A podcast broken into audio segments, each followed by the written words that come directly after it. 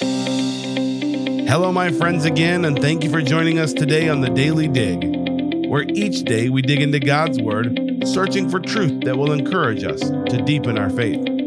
We are living in trying times, and we must strive each day to draw our strength from God's Word. Come along with Jacob Smith as we dig into God's Word together.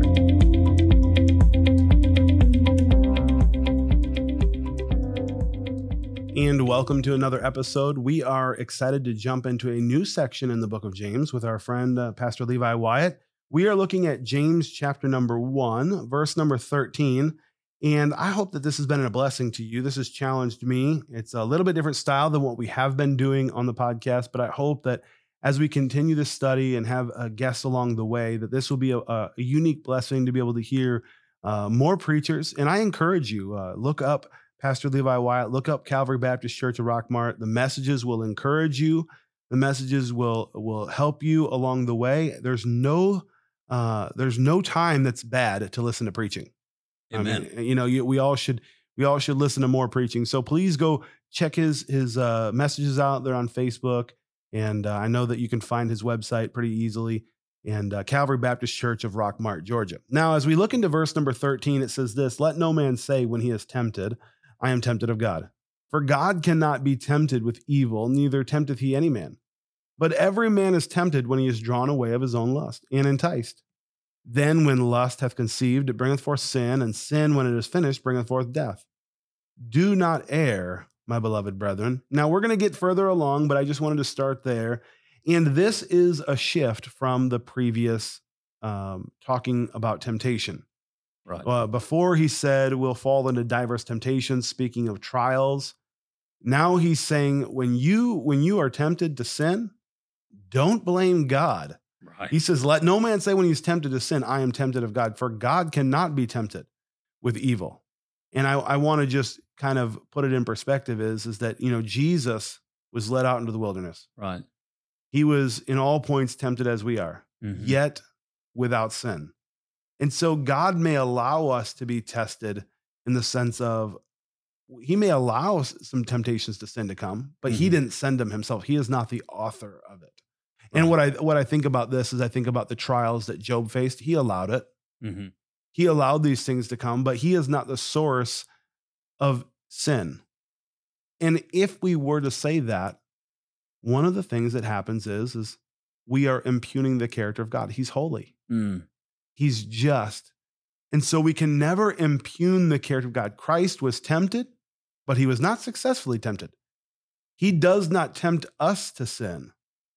And so while it's convenient in our lives to blame others for all, I, in the Marine Corps, it was so funny. Uh, somebody would would would lose something. They'd lose their SAPI plate. They'd lose their their uh, bivy vest. They'd lose something, right? Or bivy sack rather. And then they'd say, "Well, I had it. Somebody stole it." And then th- there was a phrase, "Well, there's only one thief in the Marine Corps. Everybody else is just getting their stuff back." And so we would just blame everybody, just pass the buck. It's not my fault. It's so and so's fault. It's not my fault. It's so and so's fault. It's like at some point we have to take personal responsibility.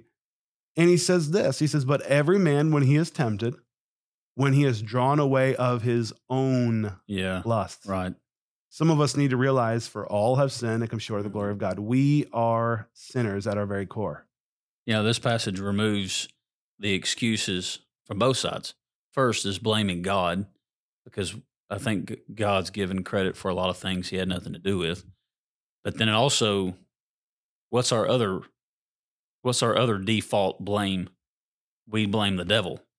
We it's either God's fault or the devil's fault. Well, sometimes it's just your fault. Right. It's just your lust. It's just your sin. God And, uh, didn't God didn't go buy the beer. that's right. and That's the devil right. de- devil didn't put a put a gun to your head and, and say, go buy the beer. That's exactly right. And so every man is tempted when he is drawn away of his own lust and enticed. And uh, that lust hath conceived it bring forth sin.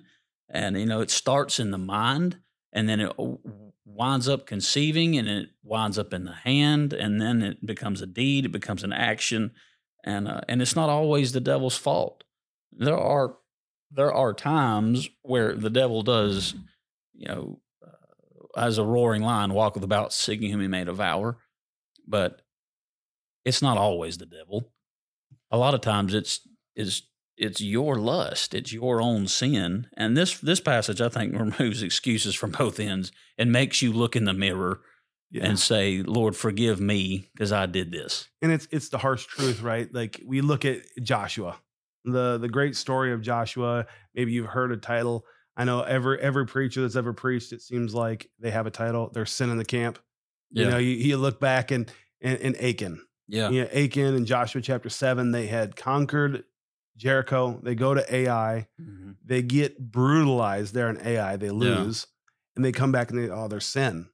And so they go around. They eventually find out that Achan was the one. And, and Joshua 7, verse 21, he says this When I saw among the spoils a goodly Babylonish garment. So he saw it, Mhm. and 200 shekels of silver, and a wedge of gold of 50 shekels of weight. Then I coveted them and took them. Yeah. It, it, it comes back to he saw them, he wanted them, hmm so he took them. Did you know at the very next battle, at not Ai, because they came back and they beat Ai. Yep. And then the next battle, like I think it started with a G. I can't remember the city. I think it started with a G. But you know what God told them to do? Take the spoils. At the very next battle, He said, "No, no, this one you can have all their stuff. You can take all their gold.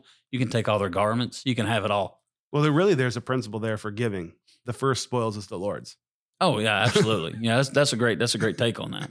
You know, Uh, but if he had just waited, right, now the problem is God didn't tell him, "I'm going to give you the next city." Right. He didn't tell him that. But faith. yeah, but uh, but yeah, he he saw it, and uh, man, if he had just waited, he could have could have had the all the spoils he wanted. And so what James is saying, he's saying every man when he is he's drawn away, or every man when he's tempted is drawn away of his own lust and enticed. And then when lust is conceived, it bringeth forth sin. The battlefield of the Christian starts in the mind, like like Pastor Right. Wyatt said. He said, when it's finished, it brings forth death. Everything that sin touches, it kills. Mhm. Lusts and temptations, just to be quite honest, the, i- i- it's it's the desire and opportunity. Lust is our desire. The temptation is the opportunity to act on that desire. Right. You know, I, I I'm a sucker for a cinnamon roll. I love cinnamon rolls. I, I I like the big ones. I like the small ones. I like the gourmet ones. I like the Pillsbury canned ones. I like them all. It's just me. Yeah. And uh, uh, just I'll tell a quick story. Just uh, before I traveled down here, I uh, I wanted to make some quick cinnamon rolls, and we had some in the can. And so uh, my wife says those will those will cook on the waffle maker. I cooked them on the waffle maker, Oh wow. and they were fantastic. That's that's hardcore. my my son says I can't stop eating them. They're so good. you know, but the the the thing is, is like I have a desire for the cinnamon roll. Yeah. Then I have to make the decision to go to the fridge and actually act on the fact that they're there. I want them. Right. Mhm. The the the proverbial stole, stealing of the candy bar.